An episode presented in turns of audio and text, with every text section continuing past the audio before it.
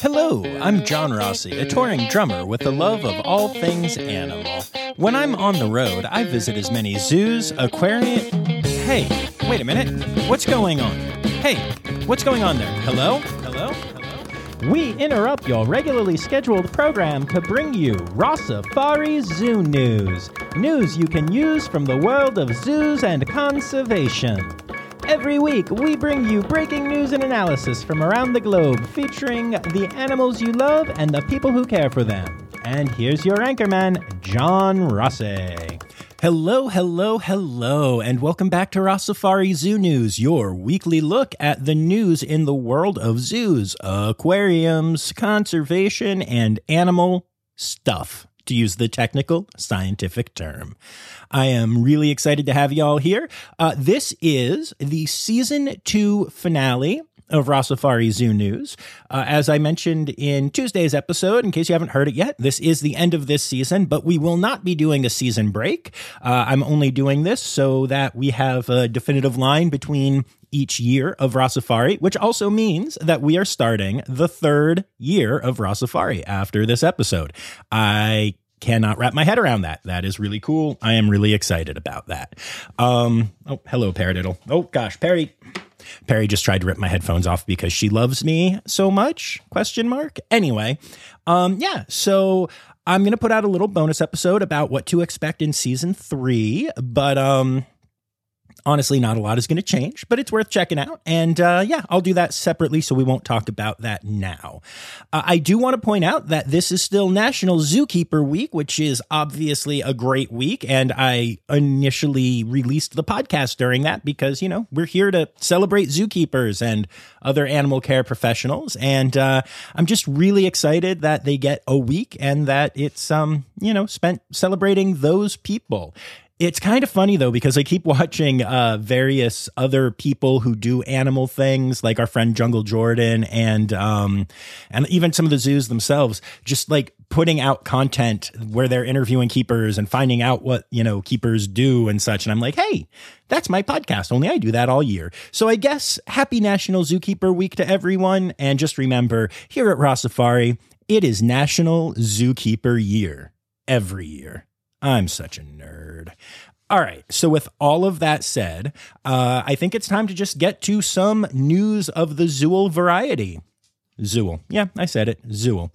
So, um, quick reminder that uh, this is crowdsourced. So, if you happen to see or hear anything that is Zoo News worthy, tag me in it. Instagram, Facebook, Twitter at Rossafari, TikTok at Rossafari Pod, or email me, rossafaripod at gmail.com. Let's do the thing.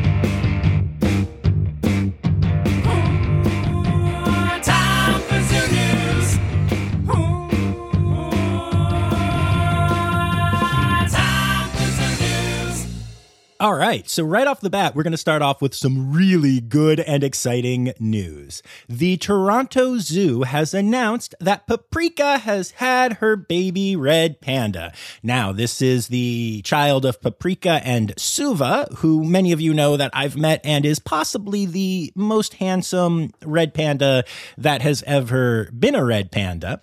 Um, and, and also is the most liked and second most liked picture that I've ever posted on Instagram. Uh, and we're just really excited about this. So uh, Lisa Termini is is still the keeper there. You may remember way back at the beginning of Rossafari uh, two years ago. Um, Lisa came on and talked about uh, the pandas at the zoo at the time, and um, yeah, it's it's just really exciting. This is the third time that a red panda cub has been born at the Toronto Zoo, and uh, I can't wait to see how uh, how it goes. But so far, Paprika is doing a great job. She is a first time mother and is absolutely doing wonderful uh, in being a mother. They are not having to pull the cub. They are working together with her so that she's raising it, but uh, she does allow them to go in and do health checks and such. And uh, everything is as good as it could be. So let's hope that it stays that way. And congratulations to Lisa and the entire team at the Toronto Zoo. I don't know why my voice just cracked like that. Probably because I'm excited about a baby red panda. Oh, and this just in some very late breaking news.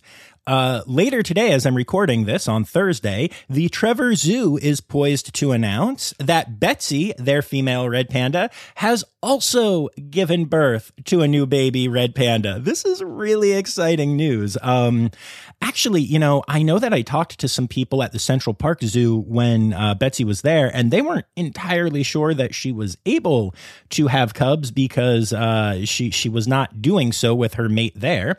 Uh, then they moved her to Trevor Zoo on a breeding wreck, and uh, Zhu got the job done. So uh, there we go. Betsy and Zhu are first time parents, and uh, this is really exciting news as well. Betsy is also doing an incredible job taking care of the cub. Uh, so far, there has been very minimal keeper interaction at all, just giving her some food and giving her some space. Uh, Betsy has the entire indoor and outdoor area of the exhibit. Uh, Zhu has been moved off exhibit for now, though he's still getting lots of love and attention and, and is, you know, being well taken care of, of course. So, yeah, the top of this podcast just got doubly exciting as we now have two new baby red pandas in the world.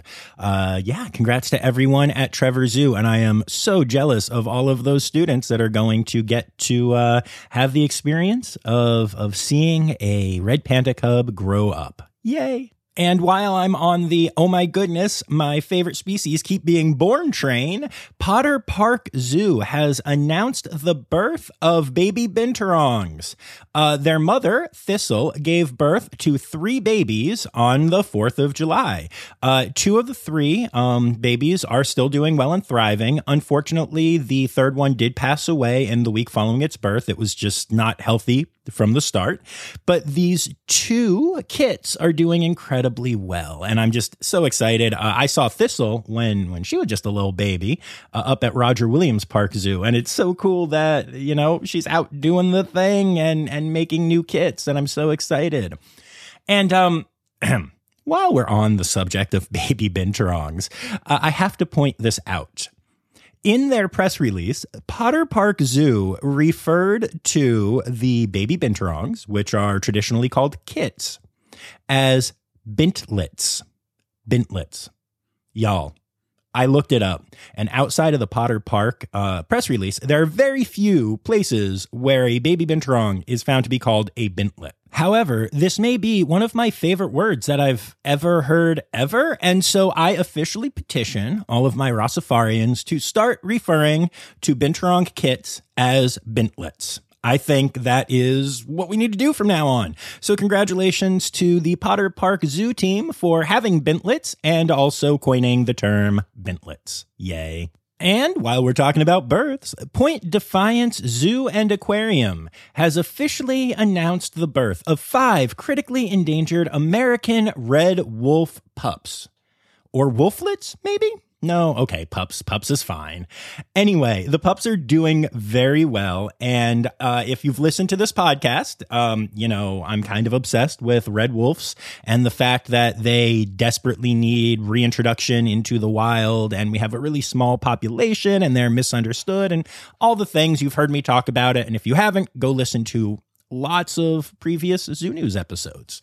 Um, but this is just another beautiful step forward in that whole process, and I'm I'm really excited about it. So, congrats to uh, Point Defiance, and uh, I hope to make it out to your facility someday, hopefully soon.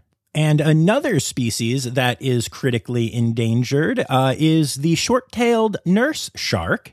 And Tennessee Aquarium has recently announced that they have hatched three new short tail nurse shark pups. Sharklets? Eh, this really doesn't work as well with any species as it does with bintlets.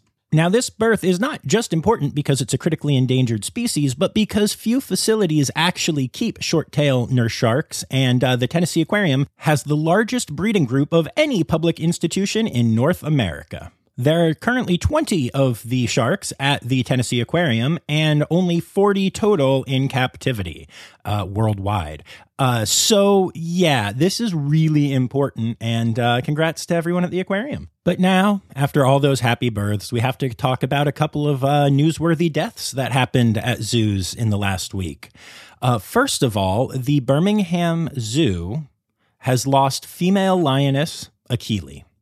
Uh, this was a tough one because Akili was given a breeding recommendation with a male lion named Josh. And introductions went well. They, you know, used a howdy. They did all the things that you're supposed to do. But when they finally actually put the two lions together, Josh attacked and killed Akili. These are the stories that absolutely break my heart. I feel so much for everyone at the zoo. And, uh, you know, obviously it's wildly important that we breed animals and the SSP does such great work. But, uh, at the end of the day, a lion is a lion, and you never quite know what's going to happen. And unfortunately, staff can't just run in and break up this fight when it happens. So, uh, you know, condolences to everyone at Birmingham Zoo. And uh, I hope that Josh is able to maybe settle down with a, a different female, or I'll be curious to see what the SSP does. But uh, yeah, this is a tough one. And now we come to what to me is probably the saddest story of all of Zoo News this week.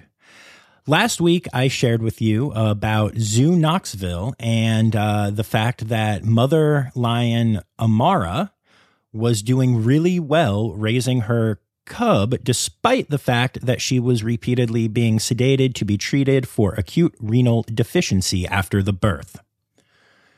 Well, on Friday, the same day that episode dropped with that hopeful story, Zoo Knoxville announced that uh, the lion cub has passed away. On July 14th, following another sedation that was necessary for the acute renal deficiency, uh, the cub's mother, Amara, woke up, attacked, and killed her cub. Though the cub had not officially been named at this time, her keepers had requested that the cub be named Zuri, which is Swahili for beautiful, and the team at Zoo Knoxville says that is exactly how they will remember her. Condolences to everyone who had to go through that painful experience, and uh, I hope, hope, hope that Amara is still able to uh, pull through from her renal issues. And you know, I have to take a second here to give props to the team at Zoo Knoxville. We talk a lot on this podcast about the need for transparency when it comes to zoos and aquariums and such. And, uh, this is a great example of that. It really is. The team at Zoo Knoxville was very upfront about the mother giving birth, about the mother having renal issues, and about the fact that they were watching and were hopeful that she would continue to be able to be a good mom despite being sedated all the time, and that uh, everything looked positive. And then when it took a turn, they were upfront about that too. I personally believe that they absolutely were making the right choice. Hindsight is always 2020. Uh, and had they pulled the cub, yes, it would be here right now. But the best thing for these animals, especially for large predators like lions, is to be raised by their mother whenever possible. And hand rearing should be a um, last resort only. And uh, that's what Zoo Knoxville believed, and that's what they did. And in this case, it ended up not working out, but it was the right call. Sometimes the right call can have sad consequences. Uh, but I just want to say that I'm really impressed by the transparency that they showed from the beginning with this entire story. A troop of chimpanzees has been infected with respiratory syncytial virus, known as RSV, to people who don't want to try to stumble through that repeatedly, uh, but appear to be doing okay. RSV is a disease that uh, humans and other primates get, and it basically has um, cold like symptoms and is actually the most common cause of bronchiolitis and pneumonia amongst infants under one year old. Treatment for the disease is simply to rest take medication and drink a lot of fluids, which is real easy to do in humans, but is a lot harder to make sure that chimps do. And uh, so the zoo, which is in um, South Australia, is currently doing their best to take care of the chimps and uh, have had no fatalities at this time and hopefully will continue not to. Interestingly, RSV has been really down in primate populations in captivity over the last couple of years because all of the steps being taken to help prevent COVID are also helping prevent that using, um, you know, protective gear and such. So uh, it's it's kind of sad and interesting to see another outbreak of this, but uh, everything should be okay, friends. Everything should be okay on that one. Okay, so after a couple of sad stories, let's get to a cool one. Uh, and I do mean cool because it's about polar bears. Uh, the two female polar bears, Anana and Aurora, that live at the Columbus Zoo have been artificially inseminated in the hopes of, well, obviously, having cubs. Uh, one of the fun little things about this is even though this was the Columbus Zoo, if you look at the pictures of the procedure that they posted, guess who's chilling there? Our good friend, Dr. Erin Curry from the Cincinnati Zoo. If you haven't heard that episode yet, get off your butt once you finish this one and go listen to it because you are missing out. Uh, and yeah, it's just, it's really cool to see someone that I'm, I'm friends with helping out with this kind of thing. The semen was collected from Lee, who currently lives at the Louisville Zoo, but did live at the Columbus Zoo from 2018 to 2020. And if you're keeping track, yes, that means that Lee is the father of Kulu, the uh, cub that they had two years ago with Aurora. Now, if you listened to the Dr. Curry episode, you already know this, but uh, there is no pregnancy test for polar bears. So they did the artificial insemination, and now they will have to wait until November or December to see if a cub pops out because they cannot tell until that time whether either or both bears are pregnant. That is one of the main things Dr. Curry is working on. So, uh, maybe she should up her game. No, I'm kidding. I, I pick on her for that when we when we hang out. It's it's all good. It's all good. But yeah, make sure you check out that episode and make sure that uh, you get yourself to the Columbus Zoo to see these polar bears, especially this winter if there might be cubs. Columbian Park Zoo has created quite a stir in a positive way amongst the uh, can you call it that? Is it creating a stir if you do it in a good way? I don't know. I like to like you stir things like you you stir soup to get it. I don't know. Anyway, Columbian Park Zoo in Indiana has um, gotten a lot of positive attention, which may or may not be creating a stir uh, amongst the zookeeper community this week, because as I mentioned in the top, it is National Zookeeper Week. And uh, they decided to celebrate by focusing on um, the theme for this year, which is healthy keepers, healthy animals. And uh, they're really focusing on all of the challenges faced by zookeepers. A lot of stuff that you hear about on here compassion fatigue, people being total jerks, all that good stuff. So for the week, they spent time posting every day about what you can do as a visitor to the zoo to help give the animal care team the gratitude and respect they deserve. I think this is a really cool uh, thing to do for National Zookeeper Week. And apparently, so do a lot of keepers because I have seen this stuff shared by many, many, many zookeepers. So that's just really cool. Uh, I'm, I'm really impressed by this, this take on it and the fact that it seems like management at that zoo knows that things are tough for their keepers and want to make it better. So uh, I, I just really respect that. That's that's the best way to celebrate National Zookeeper Week. Although pizza parties are good too, y'all. Oh, real quick update to another story from a few weeks ago.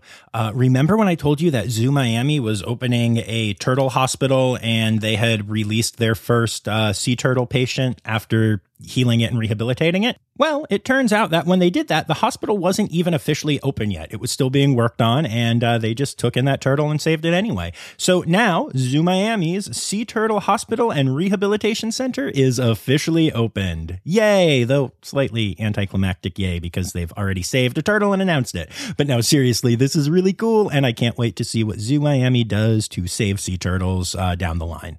The Birch Aquarium at Scripps, which is a uh, an aquarium located in San Diego near the San Diego Zoo and even closer to my favorite Philz coffee shop in the area, uh, recently announced the opening of Baster Family Little Blue Penguin exhibit. So that's exciting. Uh, there aren't actually many facilities that house little blues in the country, and so having another wonderful uh, aquarium that does is really good news for this species and also is one other amazing type of animal that you can see when you visit San Diego. As if there aren't enough there already. Goodness. And while I'm guessing that living in San Diego will make those little blue penguins very uh, easygoing, that is not the case for all penguins and also some otters, especially some in Japan. Now, whenever you do a behind the scenes tour at any aquarium in the US, you are going to hear that the food that is fed to the animals is, quote, restaurant grade quality and that it's literally the same stuff that we get to eat at seafood restaurants, or at least y'all get to eat at seafood restaurants. I don't eat seafood. However, the Hakone-en Aquarium in Japan is having a big problem right now because the costs of food are so high in Japan that uh, they have switched away from their horse mackerel that they normally serve their penguins and otters to a cheaper kind of mackerel. And the otters and penguins are not having it. There are actually some kind of funny to watch, although it is sad that this is happening, uh, videos out there of the penguins literally taking the mackerel in their beaks and then rejecting it. And if uh, the person trying to feed them holds out a different fish, the penguins just turn their heads, kind of looking disgusted. It's, it's quite the sight. Fortunately, the aquarium staff are not acting like the stereotypical mother in a sitcom who will make their child sit at the table with no food until they eat what is in front of them, and instead have been able to buy enough of the high quality mackerel for the animals that are rejecting it and feed that to them, while the other penguins and otters in the family that aren't bothered by the lower quality stuff get that instead. Which kind of seems rude, but you know, that's anthropomorphizing and that's okay. And last but not least, in our Zoo News segment, there is some controversy brewing over the Dublin Zoo in Dublin, Ireland. Now, uh, the Dublin Zoo has always been considered a very good zoo. They are accredited by BIAZA, EAZA, and WAZA, uh, which are all great accrediting bodies and highly respected. Um, unfortunately, a gorilla named Harry passed away at the zoo um, recently. Harry was in his 20s, and gorillas can live into their 40s. And a keeper at the zoo came out as a whistleblower. Uh, initially, did not say um, who she was, but has since come publicly and announced that the Dublin Zoo basically ignored all kinds of um, concerns about Harry's health, and that they probably could have saved Harry's life if they had taken her seriously when she pointed out that she believed he was sick and not doing well. The Dublin Zoo has denounced the story and claimed that they have done nothing wrong and that their animal welfare standards are being met regularly. Uh, there is some interesting stuff. Uh, the keeper did update ZIMS, the Zoological Information Management System, which is what many, many zoos use to kind of talk about their animals with all of their keepers and their staff and each other. And uh, there are notes that this keeper was concerned about the health of the animal in ZIMS for a couple of months before he passed away. However, the Dublin Zoo points out that these are just snapshots and they don't paint the full picture of what was going on. The keeper in question admits that she has never loved an animal like she loves Henry and even has a tattoo of the date of his death on her body now.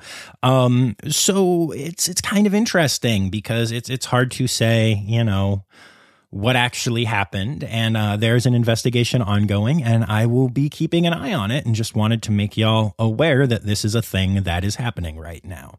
Actually, you know what? I don't like ending on a sad or weird news story for this segment. So I would like to announce that our friends at the Central Florida Zoo and Botanical Gardens uh, have a place called the Orianne Center for Indigo Conservation, uh, where they raise indigo snakes, which are non venomous.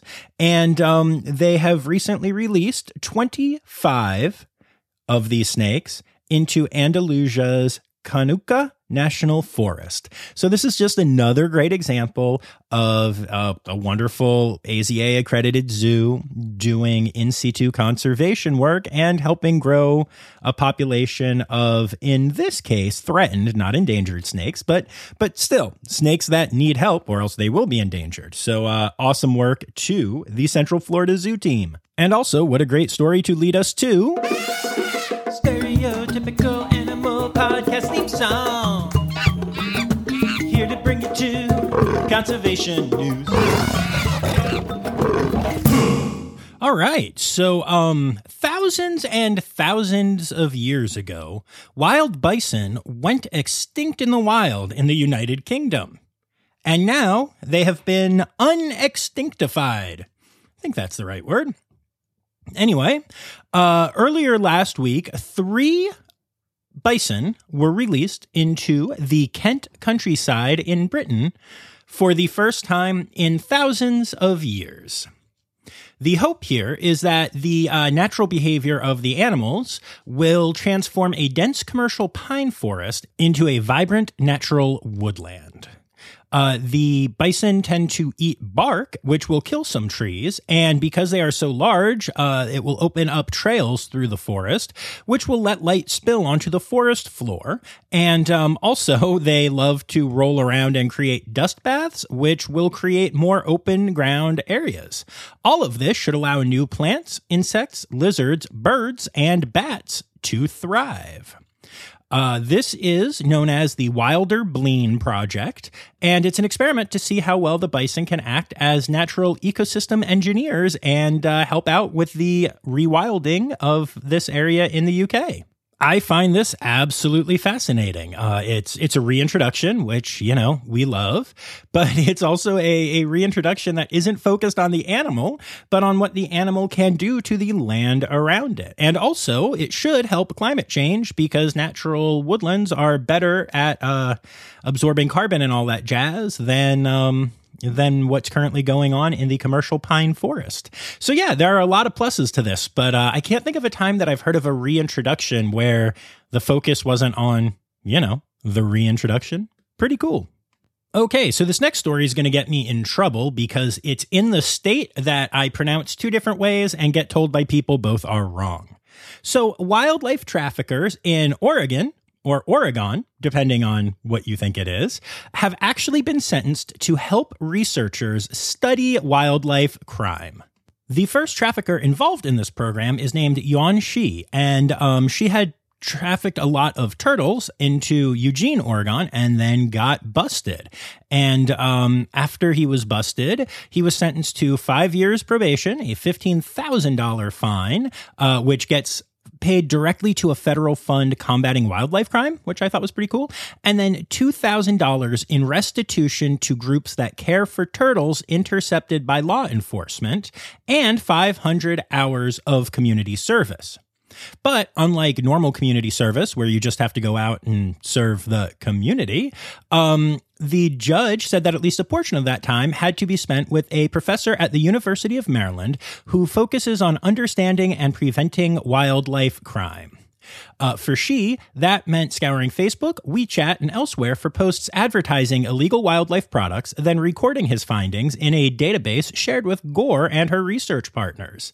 This is a really cool idea, and the um, the hope here, and it's now been done with two other people as well, is that uh, by making these people understand the effect of their wildlife crime, that they will not only stop doing it, but because they have connections to the uh, the, the criminal underbelly that does this, will also help break other cases.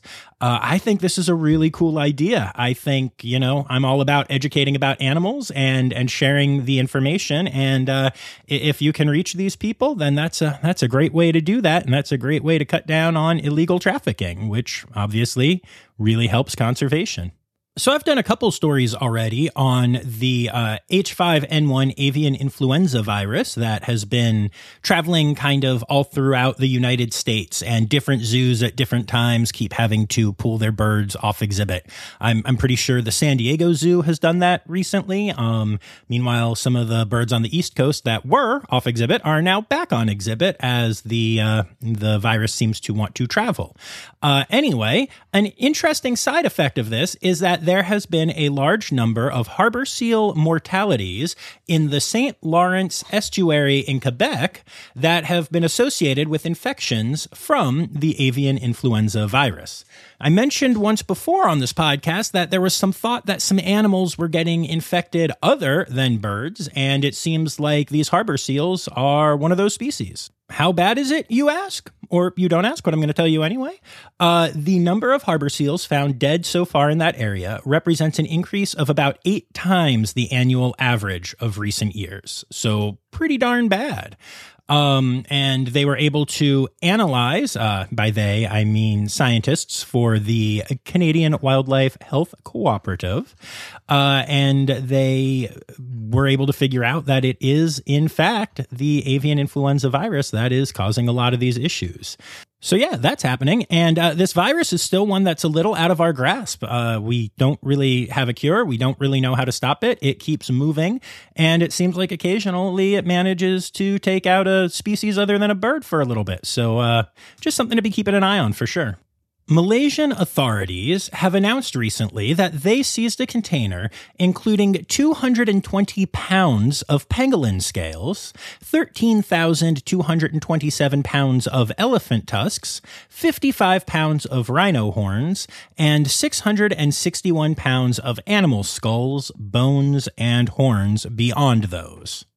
Investigations are ongoing, and uh, they're not entirely sure where these animals were meant to be shipped. But uh, this is just a friendly reminder that wildlife trafficking is still wildly out of control, and a large portion of the the people that are trying to buy this stuff do it because they believe that they have medicinal properties, although modern science has disproven that fact.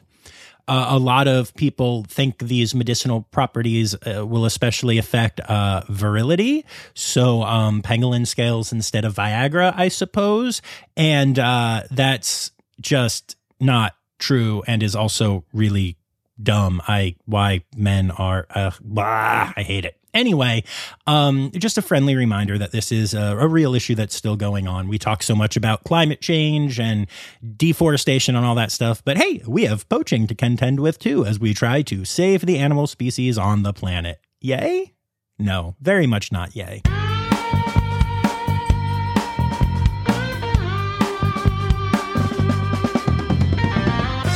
In news,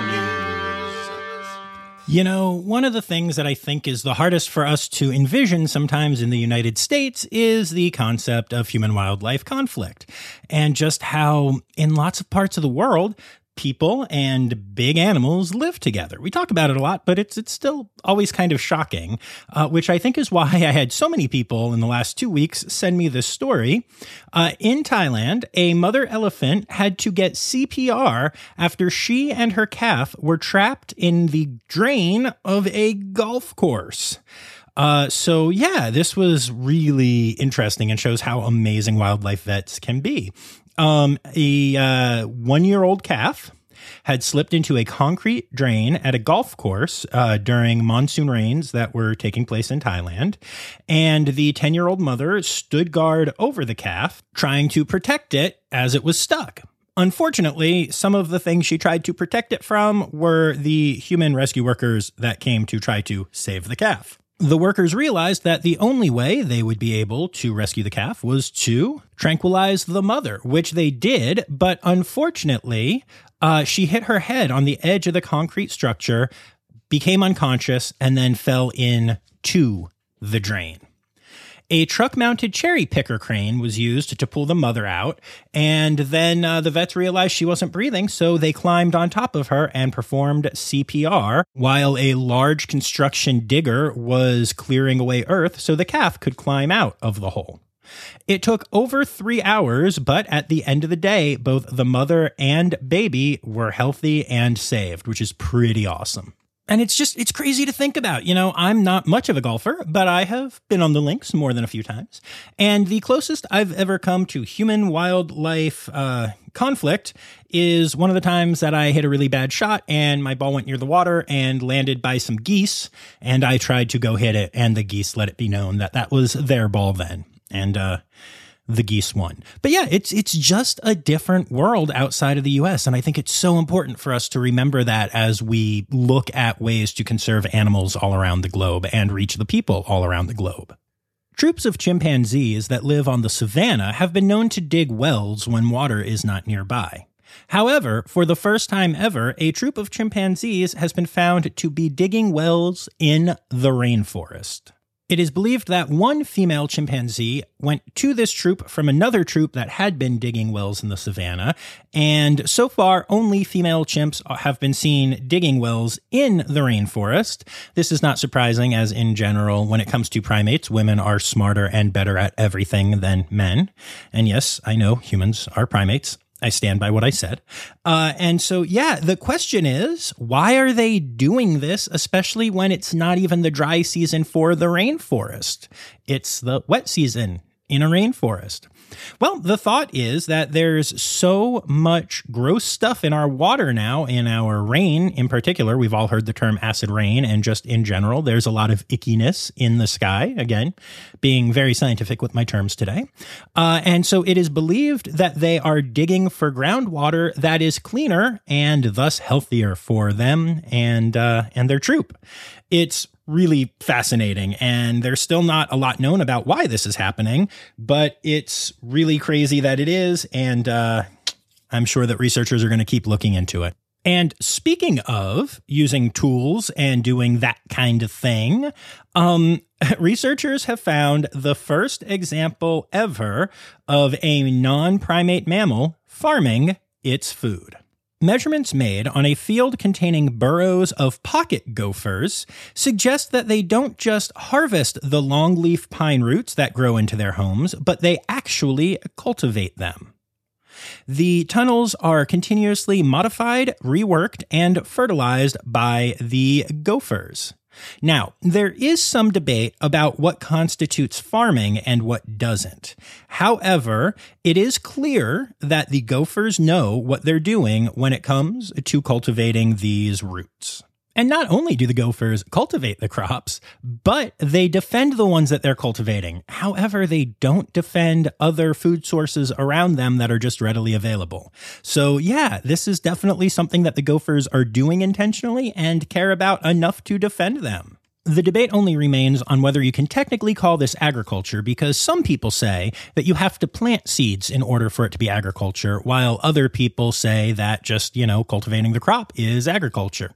I'm giving this one to the Gardening Gophers, which I hope eventually becomes a team mascot somewhere. I recently spoke to you all about the cyberbullying that was happening to the Maine Veterinary Medical Center over the surrendering of a dog, and I explained all of that in a previous episode and in my special edition about vets and what they're facing right now. If you haven't listened, please do. But I did want to follow up and let you know that NOMV, which is Not One More Vet, the uh, organization I mentioned in that podcast episode, partnered with the Maine Veterinary Medical Center to create a resource for veterinary clinics that are uh, finding themselves in similar positions. So, um, yeah, I think it's really cool that there is now an official NOMV cyberbullying task force. And uh, you can check that out by going to nomv.org to find out more.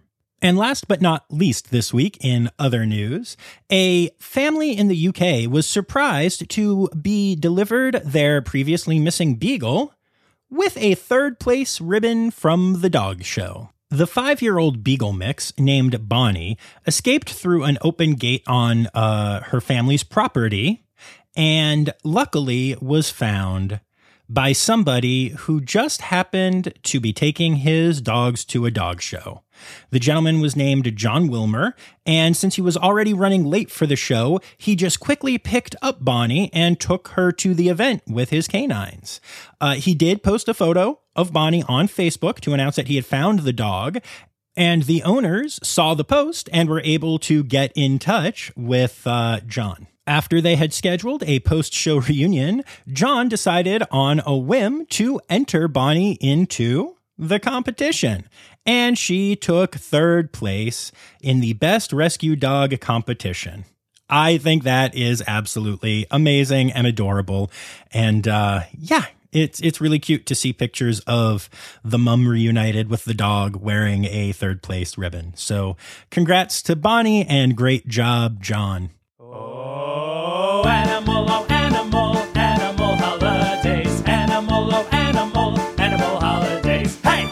All right, so today is Friday, July 22nd, which means it is technically still Coral Reef Awareness Week and National Zookeeper Week for one day more after this one. And then the 23rd is Save the Vaquita Day and also starts Moth Week.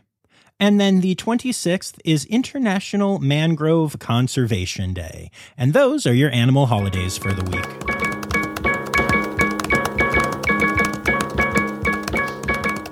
All right, y'all. Well, that's it. Another week of Zoo News is done, and I'd like to say thanks to Laura Shank, my Red Panda level patron, and to the following people who contributed stories this week Anya Keen, Colleen Lenahan, Kim Cooley, Ren Howell, Laura Shank, and Andrew King. Now, make sure you keep your eyes on your feed as I'm going to be releasing a season three and life update little mini bonus episode soon. And uh, I've got some cool stuff that I want to share with y'all. Nothing crazy uh, with the pod, but some stuff. And uh, it should be a good time. And then uh, we'll see you back here next week for the start of Rossafari season three. Pretty exciting. And remember, friends, if uh, you ever run into newsy credits and they are babies, then they are newsy creditlets? Man, this really does not work. The Rossafari podcast is produced, hosted, and engineered by John Rossi. Editing and fact checking by John and Dr. Zoe Vesley Gross. Our theme song is Sevens by Nathan Burke, performed by Nathan and John. Interrupting John theme and additional voices by Taylor Isaac Gray. You can reach John directly on Instagram and Facebook at Rossafari or by email at rossafaripod at gmail.com. Rossafari is part of the Daydreamer Media Network. Now, stop listening to me and go visit a zoo.